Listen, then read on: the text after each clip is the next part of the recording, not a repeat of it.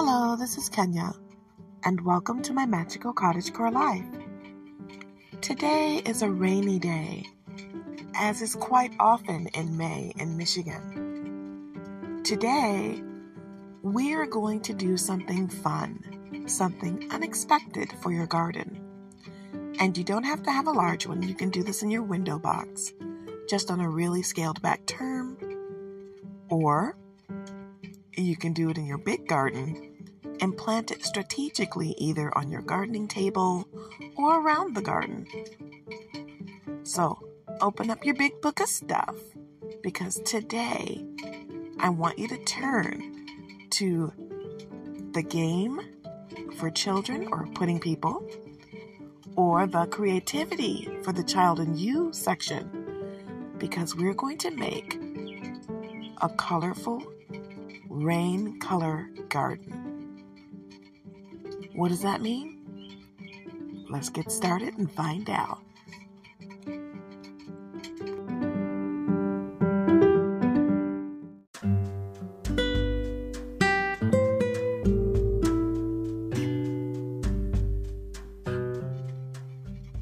So what you're going to need for this is some cut flowers, preferably a pale color, most preferably white, or you can use carnations. You need to know the weather report. That's right, you need to know if it's going to rain or not.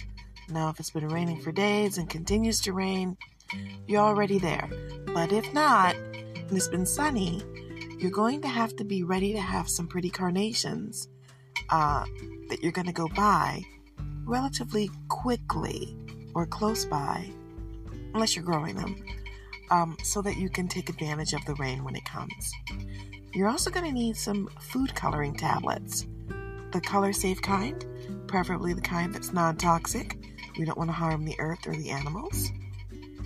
And you're going to need some containers. Now, you can use pretty vases, or as some people call them, vases. But they have to be glass and they have to be clear.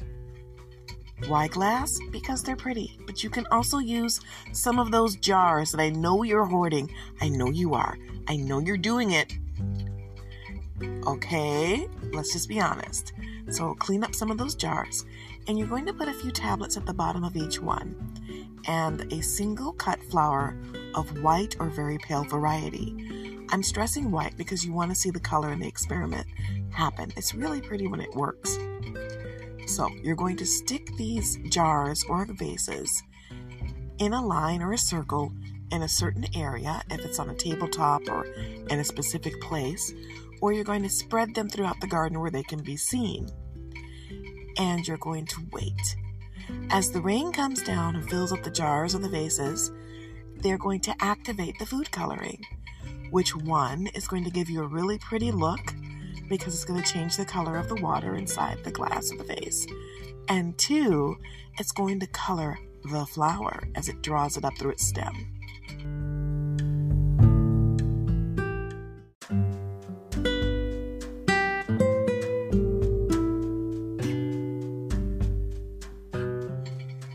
Now, because you want this to really get rich and full, you're going to want a really good downpour, not a summer little drizzle, but really good rain. It's so pretty when it works.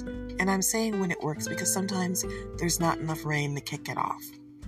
If you really want to make a drastically beautiful effect, you can fill the bottom of the jar with glass stones or marbles or anything else that's going to have a pretty look when that coloring goes through. It'll also keep the flower upright in the vase or in the jar. And that's going to be gorgeous.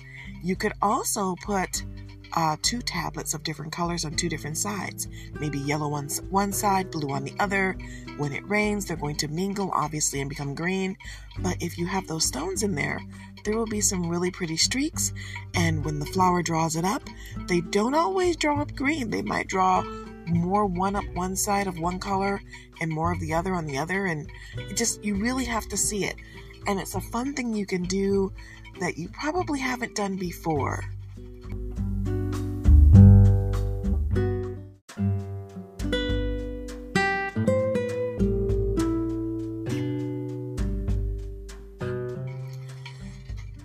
But you don't have to stop there. If you can get permission from other people to be able to use their property, you can set up rain gardens in other places. And remember, all glass containers don't have to be a tube. They don't always have to be flat. And you don't always have to have long stem flowers in them. You really don't. Sometimes you could just fill them full of marbles or glass jewels, things that are transparent. And so that when the rain comes, they can give you pictures of what it looks like. Some people might want to mount test tubes in candle holders with glue and have like a little candelabra of glass test tubes or glass tubes that have little objects in them, like little fake fish or little bitty installations of their own creation or thought, or glass animals just waiting for the rain to come. And they've got those tablets in there, or pieces of tablets, and as they fill up, they fill the world with color. It also is a good prism experiment if you're teaching young people how to look for prisms in the sky. They're going to see the rainbow after the rain, but you could also make a prism pattern by lining up the jars where the sun will also hit them later and having the sun shine through onto the paper. So this is a fun thing you can do.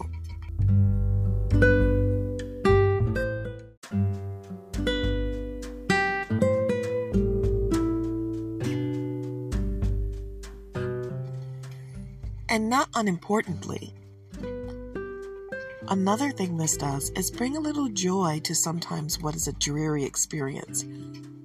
Not everybody likes the rain.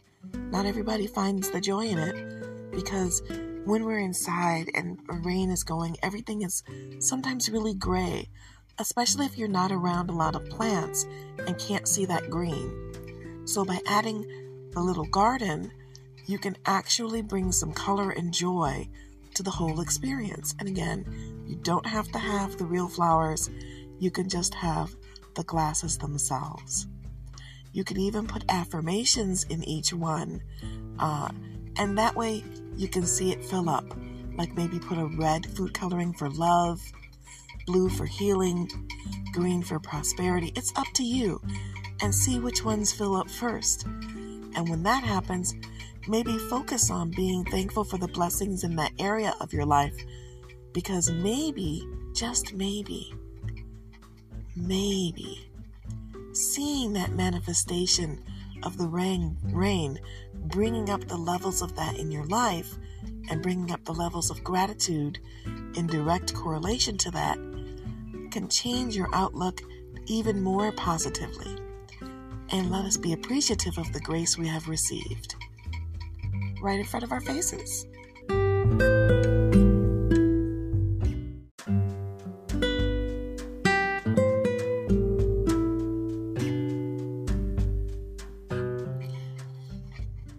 Well, for those of you who are a bit more adventurous, you can also get a bit more creative by placing a canvas outside. Obviously, this is not one of the expensive ones. And affixing different watercolor tablets, or pulling out those tiles and putting them against, with a little dab of glue, the outside of the canvas when it's about to rain, and seeing what kind of pattern the streak makes. Okay, again, maybe go to somewhere like a below $5 store. See what I did there? I avoided saying their name because I'm not endorsed by them, but I love going to about Five Below. And seeing what those streaks make as a pattern. And you can bring it back in later. Now, obviously, this is not going to be a museum-worthy work of art, but it'll be a fun thing you can do for yourself. And again, bring a little bit more color in your life.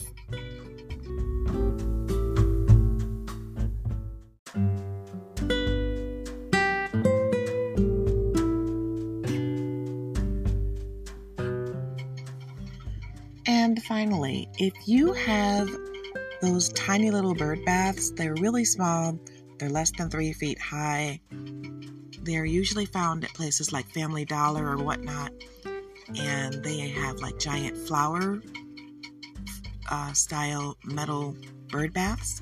They're less than a foot across.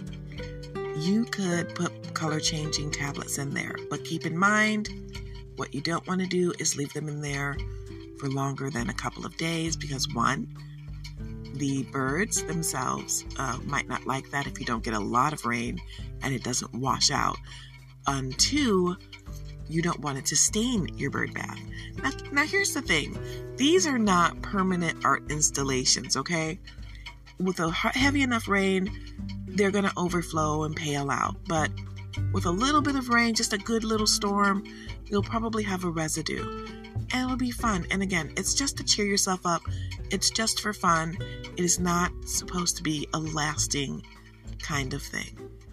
But it should make you smile. Or at least I hope it will. I mean, color me optimistic. Oh, come on. You knew there had to be a joke in here somewhere. Mom jokes are my specialty. Oh, and make sure you tune into the next episode, because a listener sent me a publication. They're an author, and I want to do a review of their book. So listen for the next episode, because that's going to be super fun.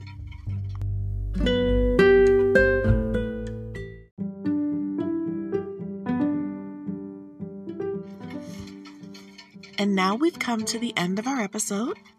I hope you enjoyed spending a little rainy day time with me. I enjoyed spending some time with you. I always spend time with my friends and have a good time that way. And we're friends, right? I look forward to joining you on the next day with that new episode that I was telling you about, where I do a review of a book. But it's not really a review. It's more like telling you how much fun and how much of a blessing it was to receive it and to go through it. I have to say, I was pleasantly, I don't even want to say pleased, I was elated. So, if you know who you are, and you do, I'm going to talk about your book probably in the next couple of days. So stay tuned. And for everyone listening, I can't wait to see you here again on My Magical Cottagecore Life. In grace I serve. Stay blessed.